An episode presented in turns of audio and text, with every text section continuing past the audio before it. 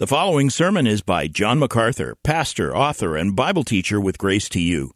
If you've never contacted Grace to You, we want to send you a free booklet by John titled Defeating Discontentment. It gives you seven practical principles that will help you face setbacks and difficult circumstances and experience contentment even when life turns upside down. Request your free booklet titled Defeating Discontentment by writing to defeating at gty.org. That's defeating at gty.org. This offer is good in North America and Europe through June 2024. And now, unleashing God's truth one verse at a time, here is Grace to You Bible teacher John MacArthur. Let's return in our study to the 12th chapter of Luke. Luke chapter 12. And we are looking at verses 22 through 34 under the title Anxiety Free Living. There is in uh, chapter 12 a very long discourse given by Jesus. It actually starts in chapter 12 verse 1 and runs all the way to chapter 13 verse 9. That is one event, one place, one discourse with a couple of interruptions to a- answer some questions, but nonetheless, this is one long teaching time with the Lord Jesus. And here, in his teaching, in verses 22 to 34, the issue is, in the kingdom of God, we can have anxiety free living. Our Lord told people they should not be anxious, they should not worry, and they should not be afraid.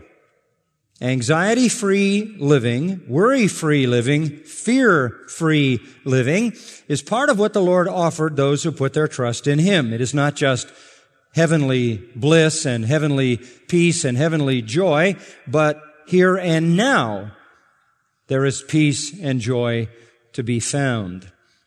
If you will notice, the emphasis of this passage comes in three particular commands. Verse 22, do not be anxious. Verse 29, do not keep worrying. Verse 32, do not be afraid. They could all be translated with the word stop. Stop being anxious. Stop worrying. Stop being afraid. This uh, passage, by the way, parallels our Lord's teaching in the Sermon on the Mount back in Matthew chapter 6, verses 19 through 34, where he said essentially these very same things on another occasion much earlier in his ministry in a different place. This is in Judea. That was up in Galilee. And I simply say that to remind you that these are truths that our Lord taught many, many times, not just the few times they're recorded in scripture, but these are the, the things that he taught day after day after day through his ministry. Now he is calling here for worry-free, anxiety-free, and fear-free living. He is saying that it is possible to rise above all the troubles of this life, to have what the apostle Paul called the peace that passes understanding. That is the peace for which there is no human explanation. It calls for an end to anxiety and fear and worry and panic and all those things that can be so debilitating, so disturbing, and so depressing and distracting in life. There really are only two categories in which you can direct your worry, your fear, and your anxiety. Either into the material side or the spiritual side, right? You're either going to be concerned about something physical, material, earthly, or you're going to be concerned about something spiritual, immaterial, and heavenly. Those are the only two categories. You are a physical being and a spiritual being. In that sense, you're two, an inner man and an outer man. And worry can be attached to both. But in the case of one who belongs to the kingdom of God, worry in either sense is unnecessary. In uh, regard to our material needs, Verse 30 says, Your Father knows that you need these things. In regard to our spiritual needs, verse 32 says, Your Father has chosen gladly to give you the kingdom. He will give you whatever you need to sustain your life in this world, and He will give you all that you need to sustain your life in His kingdom. Worry then is unnecessary. Worry is a result really of, uh, of two things. It is a result, first of all, of ignorance and or unbelief. There are, I'm sure, people who worry uh, not because they don't believe what God has promised, but because they don't know what God has promised. And the greatest way you could cheat a believer, greatest way you could cheat anybody, is to limit God or to teach them things about God that are not true or to give them a diminished view of God. In fact, this is a form of idolatry. Any misrepresentation of God is an idol. And worshiping and giving homage to a misrepresented God is a form of idolatry. It is incumbent upon all who teach the scriptures and all who possess the scriptures, meaning both us and you as well, to come to a true understanding of God so that we worship Him not just in spirit, that is not just with our emotion and all of our faculties, mind and soul, as well as every physical part of us, but to worship Him in truth. It is critical that we understand who our God really is. And so it is possible to worry your way through your Christian life simply because you're ignorant. And that, unfortunately, is the legacy of many, many people, where ministries do not weigh heavily in on the nature of God, the character of God, the promises of God, and the purposes of God. There are people are cheated and very often don't understand the greatness of God, the glory of God, the commitment of God, the compassion of God, the power of God, the omniscience of God, the wisdom of God, and all the rest, in which we rest in the promises of God. There are many people, Christian people, who have no idea what their God is really like and the level of commitment He's made to them. And so they live in fear. Fear of circumstances, fear of Satan, fear of failure, fear of you name it. So it is possible that your life is full of fear and anxiety and worry because of ignorance. That can be dispelled simply by reading the Psalms. If you think it's a long course, if you have to go to seminary to get to know God, you're wrong. Just start in Psalm 1 and 150 days later finish Psalm 150 and you will have come to know your God. And of course, all the rest can be filled in, but that, that's why we read the Psalms, because we, we come to worship God and we need to know the God we worship. If you do know your God and you worry anyway, this is not about ignorance, this is about distrust. This is a sin. To be needlessly ignorant is sinful, but to be willfully distrusting of the God who has revealed himself is a serious sin. So when you look at your life and you see anxieties and fears and worries, the question then is, am I ignorant of my God or do I just not trust him?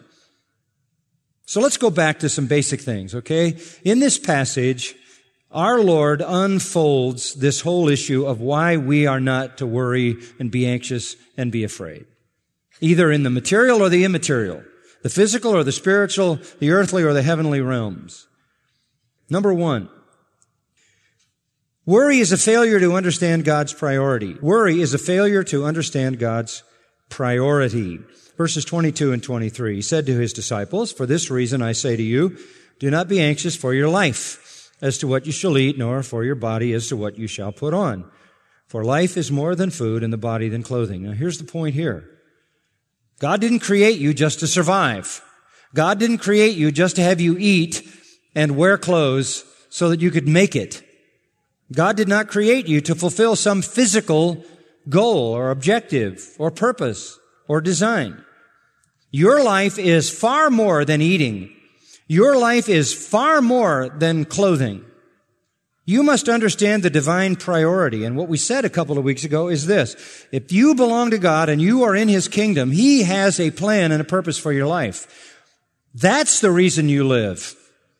And as long as God has a plan for your life, He will feed you and clothe you until the plan is complete. So what is there to worry about? There is really no place for worry and no place for fear and no place for anxiety if you understand that the priority with God is far more than just surviving. It's far more than making it through the winter. It's far more than getting at least one or two meals a day. Far more than that. God's purpose in giving you life, God's purpose in giving you a body is not material, it's not physical, and it's not earthly. It is immaterial, spiritual, and heavenly. We were made for His glory. We were made to serve His glory, to serve His purpose, to honor Him, to bring attention to Him, to proclaim the gospel, to live out Christ and the power of the Spirit in the world. And as long as that's the divine priority, that's God's priority or purpose for us, He will sustain us to the end of His purpose.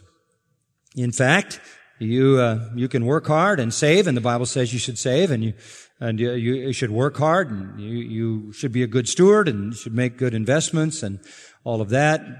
But in the end, it wouldn't matter whether you did that or gave it all away, as far as the divine priority is concerned. Because whatever you wear and whatever you eat isn't the reason God put you here. There is a completely different reason you're here, and it's a spiritual one. So you could give it all up, and you're not going to heaven until God wants you to. And He will provide whatever it is that you need to get you to the place where it's your time. On the other hand, you could save a fortune. You could amass a huge estate. You could build bigger barns everywhere. And you're not going to live one day past when God determines that your ministry is over. That kind of thinking tends to make you rich toward God and to put your treasure in heaven rather than here. So worry, anxiety, and fear fails to understand the divine priority. That God has a purpose for your life and, and He's going to make sure you live to fulfill that purpose. Second, we said, worry is a failure to understand God's provision. That is to say that everything you have comes from God. It may come through your work and through your savings and through your diligence and through your talents and your training and all of that. But in the end, it really is God's pledge to you that sustains you. And the point is made in verse 24. Consider the ravens. They neither sow nor reap. They have no storeroom nor barn, and yet God feeds them. Here's the point. How much more valuable you are than the birds. He feeds birds, and birds have no spiritual value. Oh, they give God glory. They manifest His creative power and His uh, immense love of, of beauty and design. But they have no spiritual value. They hatch and fly around a little while and disappear. And yet God feeds them. They can't sow, they can't reap, they can't store. You are so much more valuable than they are. And if God has a priority for your life, then He'll make the provision to make sure that the priority is met. He'll sustain you to the point where you accomplish His purpose. So worrying about life's necessities is a failure to understand God's priority for you and God's provision to make sure that priority is completed. And that leads to the third point, which I just introduced last time. Worry is a failure to understand God's privilege. Worry is a failure to understand God's privilege. Verse 25. And which of you, by being anxious, can add a single cubit to his lifespan. If then, verse 26, you cannot do even a very little thing, why are you anxious about other matters? What is this about? This is about the idea that somehow you control the length of your life. Okay? Which of you, by being anxious, is going to add a single cubit to his lifespan? Now, you have to see that cubit is used here sort of metaphorically or analogically. A cubit is a measurement from the elbow to the end of the fingers, about 18 inches. They use this as a unit, uh, a unit of measure. One cubit would be a, a unit of measure in ancient times. And so, um, it's not the idea of adding to your physical stature. I mean, nobody particularly wants to go from 5'10 to 7'6. And if you did, it wouldn't be a small thing, verse 26. If you cannot even do a very little thing, that wouldn't be a little thing, that'd be a huge thing. That's not what it's about. It's using a cubit metaphorically or analogically. You can't add a unit to your life. You can't add to the years of your life that God has determined for you. You can't do it. So if you can't do it, if you can't add a single unit to your life, if you can't even do that very little thing by all your worry and fear, then what are you doing worrying and being anxious about all these matters like your body and your clothing and your food? People uh, in our world today are consumed with this idea of health. We all get sold on this. It's not how long a person lives, but how they live, right? But we have literally made a God out of health and longevity in our sterile modern world where we've managed to conquer bacteria and virus and things like that, where we've created a sort of an antiseptic, antibiotic environment. Uh, we're very concerned about being able to prolong life and everything we eat, you know, has this graph of percentages and amounts of all these things. You decode every thing you eat. You know, you, you, you got to get the code on what you're eating so you can check out all these ingredients and who cares whether you're, you add uh, life to your to your predetermined plan by God. You can't do that. You're not going to be able to do that. This is just the sign of the time it's infiltrated the evangelical world. This generation's engaged in a health mania. It's not wrong to be disciplined. It's not wrong to be moderate. It's not wrong to avoid the sin of gluttony. It's not wrong to be wise. It's wrong to be foolish about what you eat. You want to take care of yourself. God created a wonderful, wonderful uh, food world for us so that we can make good choices and I'm not going to add to my life, but I would like to live my life with a measure of strength so that I can serve the Lord the way He should be served. And I don't want to fall into sin by being gluttonous and overindulging and lacking discipline. But I'm not going to add one day to my life. The optimum of my life has been determined by God. And with certain reasonableness, I just want to maintain my strength, but I'm not going to add to my life.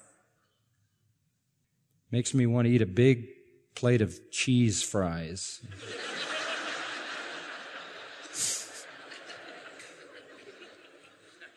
I mean, you get the point. Worry doesn't help. If you worry about how long you're going to live and you spend all your money on that and you waste all your money, really waste all your money being unable to add anything to your life, that's not good stewardship. And I'm not talking about being healthy. You need to be healthy. You need to beat your body into subjection. You need to be reasonable in how you conduct your life and how you use the resources that God gives you and not be dissipated and gluttonous and all of that kind of stuff that steals your energy and robs you of the strength that the Lord desires to use. But you're not going to do anything to add to your life. In fact, if you worry about it, you're going to contribute to your disability. You know, worry, anxiety, fear affects the heart, the circulation, nervous system, the glands, everything else. We are, here's the point. We are not the determiners of the span of our lives. This is divine privilege. So you don't want to be ignorant of God's privilege. It is His privilege to determine where we're born, to whom we're born, when we're born, and how long we're here. God has given us life. He will sustain that life until our service is done. Worry makes no contribution. The Lord gives, the Lord takes away. Blessed be the name of the Lord. If we live obediently to His word, He will sustain our life to the end. You can't lengthen it beyond the purposes of God. So verse 26 says, if you cannot do even a very little thing, like add a unit to your life, why are you worrying about what you're going to eat and what you're going to wear? This is a failure to understand God's priority. And that is that your life matters spiritually and achieve a spiritual end.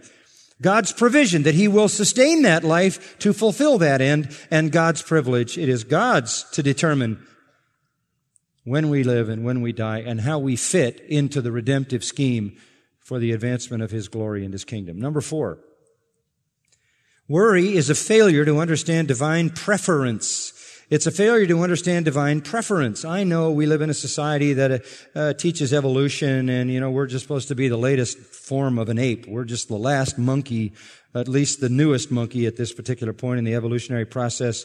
And uh, we're no different than anything else. We're just animals and these environmentalists and these lovers of animals get all caught up in this. But look, we're Christians, and uh, you can look at the at the world of God's creation, and you will see a massive gap between everything He created and man created in His image. And we bear the divine preference. Look at verse 27. Here's an illustration. Consider the lilies how they grow. They neither toil nor spin, but I tell you, even Solomon in all his glory didn't clothe himself like one of these. If God so arrays the grass in the field, which is alive today and tomorrow is thrown into the furnace, how much more will he clothe you, O men of little faith? Now we get to the sin part here. Our Lord turns from the issue of food to the issue of clothing here. In the physical world, those are the two things people are concerned about. They're, they're concerned about nourishing their body and protecting it.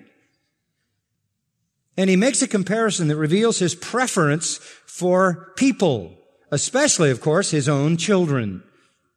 And he says, consider the lilies. The, the word lilies is not something to be understood in a technical sense because in verse 28 he, he says uh, god so arrays the grass. The word lilies is broad enough. The word grass is definitive enough to let us know that he's talking about the wild grasses that grew all through the middle east and the land of israel that flowered in various ways. In uh, 1 peter 1.24 peter quoting uh, from uh, Isaiah, all flesh is like grass and all its glory like the flower of grass. The grass withers and the flower falls off. So this is just Jesus saying, and he may have pointed as he may have to the birds. I mean, consider the, look at the wildflowers growing all over uh, at the end of these stems of grass. There were so many different kinds of them in Israel. Uh, there were, you see uh, terms uh, in, in the, the, land of Israel, even in ancient times like iris and nasturtium and gladioli. Uh, those are more modern terms, Latin derivative terms to describe various kinds of flowering plants. Uh, they even had certain kinds of daisies and, and poppies, such as we have in California, and cap lilies. It's just the general grasses that flower. look at them how they grow. They don't toil. They don't spin. They don't labor over their clothes. They don't labor over their beauty.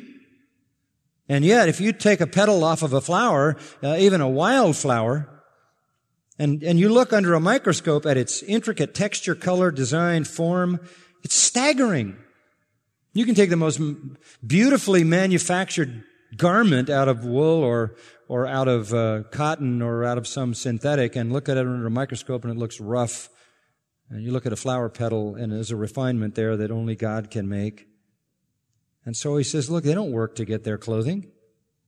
I tell you, even Solomon in all his glory didn't clothe himself like one of these. Now, the best dressed man in the history of Israel was Solomon. If you read 1 Kings 10 and 2 Chronicles 9, you read about the lavish attire, the lavish life of Solomon. And as the best dressed man, he had the finest garments. But even Solomon, in all his glory, didn't wear things like the petal of a flower. And you know, you, if you love flowers, and uh, Patricia keeps such a beautiful garden at our house, we, uh, we love those flowers. I never walk through our garden in the front or the back or the side without thinking about the amazing creativity of God and his obvious love for beauty. Because they're here and they're gone.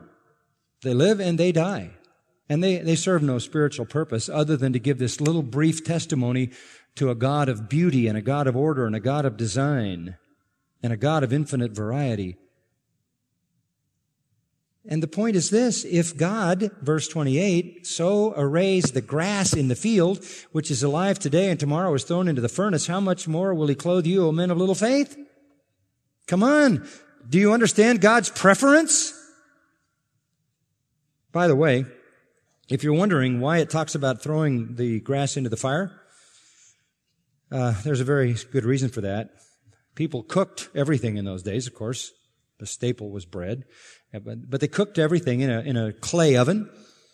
And the way that they uh, regulated the temperature of that clay oven was with dried grass. And so they would go out into the hillsides and, and uh, they would collect all of the dead, dry grass, bring it together, keep it in a storage place, and whenever they wanted to get the fire hotter, they put more in, and if they wanted it hotter yet, they put more in, and they could regulate the, the oven that way. You regulate yours with a little dial, right? You want 250, 350, 450, whatever. Well, they knew pretty well how much dried grass it took to raise the temperature of the fire. And so he's saying, look, this stuff has short life and look how God clothes it. He's made a commitment to the delicate beauty of things that perish, sometimes in a day. How much more will he clothe you? This is again the typical Hebrew argument from the lesser to the greater. God prefers you you don't really think he's going to put that kind of a garment on a flower and not cover you when he wants you to accomplish his purpose. And you're his own beloved children. If he made such lavish beauty to clothe plants that die in days and have no spiritual value, how much more will he take care to clothe the crown of his creation, the bride of his beloved son, whom he has elected and redeemed. No wonder Peter said, casting all your care on him, for he cares for you. And if you still live in fear and doubt and worry, then you fall into the category of the end of verse 28, oh men of little faith. This is the issue, folks. Fear, worry, anxiety is about a lack of faith. A lack of faith. And Jesus used this a lot. Matthew 6.30, Matthew 8.26, Matthew 14.31, Matthew 16.8. He even referred to it back in Luke 8 when he, uh, when he said to the disciples who were worrying about drowning, uh, you know, where's your faith? You think the God of the universe who is calling you to be his apostles and preachers is going to let you drown? What are you being anxious about? What are you fearing? What are you worrying? Why the panic? If you know my promise and you know my power, then it's a question of trust. And if you don't trust me, now you got a sin problem. Do you not trust my knowledge? Do you not trust my wisdom? Do you not trust my compassion? What is it about me you don't trust? Do you not trust my power? Do you not trust my care? What is it about me you don't trust? Or maybe you think the devil's stronger than me. There's a blasphemous thought. Now, uh, he's not saying these people didn't have any faith. He called them men of what? Little faith. They, they're the ones who believe in him. He's directing this, it says in verse 22, to his disciples, those who are true believers and those who are becoming true believers.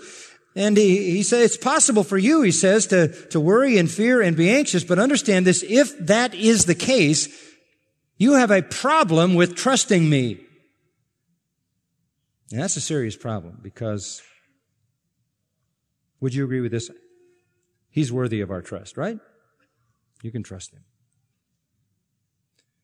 So in verse 29, he says, Do not seek what you shall eat, what you shall drink. Don't make that the pursuit of your life. That's what he's saying.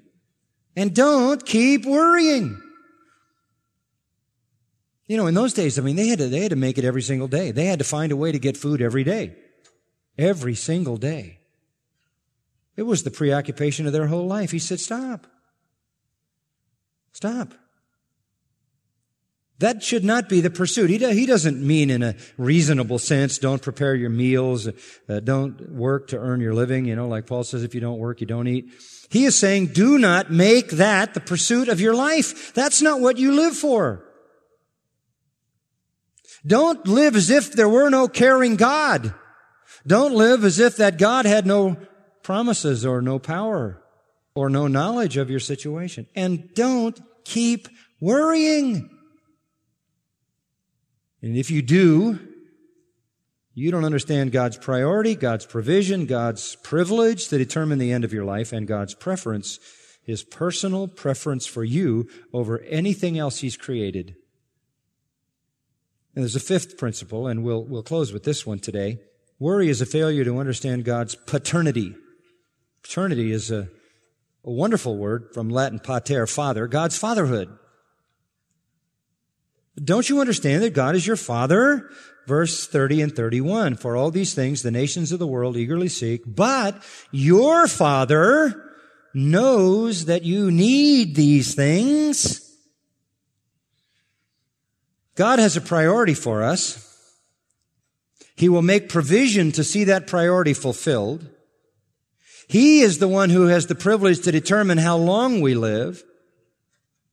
He prefers us because He is our Father. It all works together. It all hangs together. It's all sequential. Here, for the first time in the discourse, Jesus speaks of God as Father. Your Father. We know He's talking to those who believe, and all the way down to us who believe, these apply, these truths. Those whose Father is God. And it's in contrast to all these things being eagerly sought by the nations of the world. For all these things the nations of the world eagerly seek. Eagerly seeks very strong verb. Zeteo means to strive or seek. Epi zeteo is the word here. It's compounded. They strongly strive for. I mean, hey, this is human life. If you don't have God as your father, who's your father? The devil. John 8, 44. Okay? If the devil's your father, he makes no promises, provides no benefits. He's not about doing good in your life. He's about doing evil, so you're on your own. The only good that does come into your life is basically common grace. It is God letting the rain fall on the just and the unjust, and it's very temporary, but no unbelieving person can make any claim on God. The unbelieving world has no promises from God, no commitments from God, no pledges from God, no guarantees from God for anything. So, according to verse 30, eating, drinking, clothing, all these things the nations of the world strongly pursue. That, that, that describes life among the unregenerate. It's a battle for bread. It's a battle for survival. It's a dog eat dog world. The world lives to acquire material things. They're all about survival. Why? They're dead to God.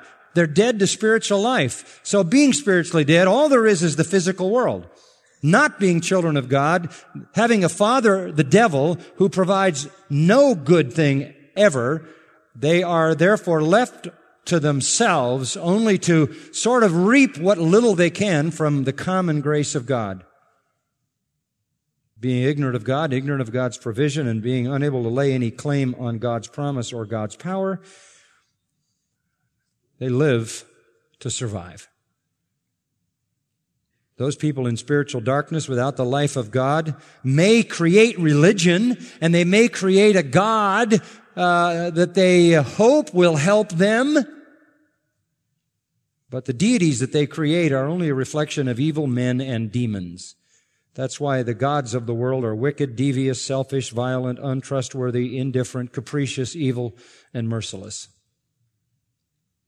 So people are left to, to the gods that they believe in only in the sense that they, uh, not that they think those gods may benefit them, but that they just hope those gods won't harm them. There are little benefits, you know, that they think those gods deliver, like when they get a good harvest and they thank the moon god or the mountain god or whatever, but they're just really reaping common grace that God has built into the world. Their gods don't help them because their gods are demons, impersonating the gods they think they worship. They're on their own. Unbelievers feel the full weight of survival. But, verse 30 says, Your Father, in contrast, knows that you need these things. He knows that you need them. It's not a question of power. It's not a question of resources. It's not a question of love. It's not a question of compassion. It's not a question of sympathy. It's not a question of mercy. It's just a question of knowledge. If God knows that you need it, that's the big issue, isn't it? I mean, you could say, well, God has the power to give you those things, but that still leaves you with the idea, well, I wonder if He knows I need them. We know He has the power and the resources, so the most comforting reality is that he has the knowledge. Your father, in contrast to all the lifeless gods of the pagans, is your father, and he acts as a father acts, and a father is a provider and a protector. And your father knows what you need. All that you need is available to you from God. What are you worried about? What are you afraid of? What are you anxious about? Uh, but how do you tap into that? How can I be assured that I'm going to get all that my Father has for me? Verse 31. Here is the key. Very important principle. But seek for his kingdom, and these things shall be added to you. You want these things? You want food, drink, clothing? You want to live a full life? You want to be free from worry, free from anxiety, free from fear? Don't focus on those things. Don't focus on food. Don't focus on the body. Don't focus on drink. Don't focus on health. Don't focus on those things. Focus on this, the kingdom of God. And you seek his kingdom, and believe me, these things will be added to you. And in Matthew 6, verse 33, Jesus put it this way, but seek ye first his kingdom, the, the kingdom of God and his righteousness. But seek ye first the kingdom of God and his righteousness, and all these things shall be added to you. Instead of worrying about your bank account, instead of worrying about your length of life, instead of worrying about your food and worrying about your clothes, instead of focusing on all that, let the dominant enterprise of your life, unlike the world, the dominant enterprise of the world is food, clothing, money, a future, health, that's their, that's all they have. That's all they have to live for. And they're on their own. But the dominant enterprise of my life and your life is the kingdom of God, the sphere of salvation, the gospel, Christ.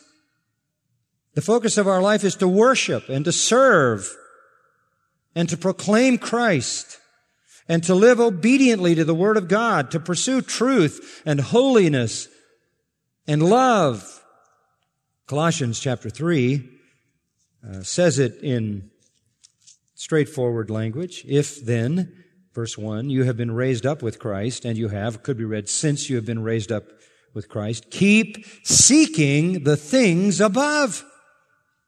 Stop seeking the things here. Seek the things above. Live your life for the kingdom, and all the others will be added, and God may add a lot more than you need in many cases. He certainly has in most of our lives. You can take whatever God gives if you're seeking His kingdom with all your heart, then be a good steward of it. But he says, keep seeking the things above where Christ is seated at the right hand of God. Seek Christ's honor, Christ's exaltation, Christ's glory. Seek to proclaim Christ as Lord and Savior and King and ruler. Submit to His will, submit to His word, submit to His authority. Verse 2, he says it this way, set your mind on the things above, not on the things that are on the earth. For you have died to this life, and your life is hidden with Christ in God. Your whole life has to be directed at the kingdom, at the sphere of salvation, the sphere where God rules as King and Lord. Everything you do is for His honor and His glory. First, the first seeking is to seek to enter the kingdom. In uh, Luke 16, 16. Entering the kingdom is described as seizing the kingdom. It says uh, everyone is forcing his way into it. That's the first thing you have to do is you have to come to the kingdom and understand that it's difficult. It's hard because it requires repentance, self-denial, self-sacrifice, humility, meekness, mourning, hunger, thirst. Start by entering the kingdom. Start by believing the gospel. Start by self-denial and embracing Jesus Christ and hungering after righteousness and turning from sin. Start that way. Enter the kingdom. Once you've come in, seek only those things that exalt Christ and honor Christ. Give your life for salvation, for righteousness, for obedience, for truth, for service, for worship, for witness back to that parable, uh, little duet of parables in Matthew 13. Sell all to buy the pearl. Sell all to buy the treasure hidden in the field. It's, it's self-abandonment. Give yourself away to the kingdom. Live only to honor Christ, only to exalt Christ, to advance His name, advance His gospel. Be devoted to what is eternal, not what is temporal. And by the way, this is not an isolated principle. I mean, Jesus says here, if you do this, um, everything else is going to be added. And everything else means you're going to live out the full years of your life. You're going to have enough food and drink to survive and be clothed and all that. If you just seek the kingdom. And that's not new to these Jewish people listening to that. I want to show you. They would know this because they would know the Psalms very well. Psalm 34, for example. And in Psalm 34, there are a number of verses. We'll start in verse 8. Psalm 34, verse 8. Oh, taste and see that the Lord is good. How blessed is the man who takes refuge in him. How blessed is the man who takes refuge in him. Verse 9, Oh, fear the Lord, you his saints, for to those who fear him, who worship him, who honor him, there is no want. Verse 10, the young lions do lack and suffer hunger, but they who seek the Lord shall not be in want of any good thing. That's, that's what the psalmist says from God. Verse 15, the eyes of the Lord are toward the righteous and his ears are open to their cry. God knows, God hears. Verse 19, many are the afflictions of the righteous. The Lord delivers him out of them all. God takes care of his own. Psalm 37 is very similar. This is great.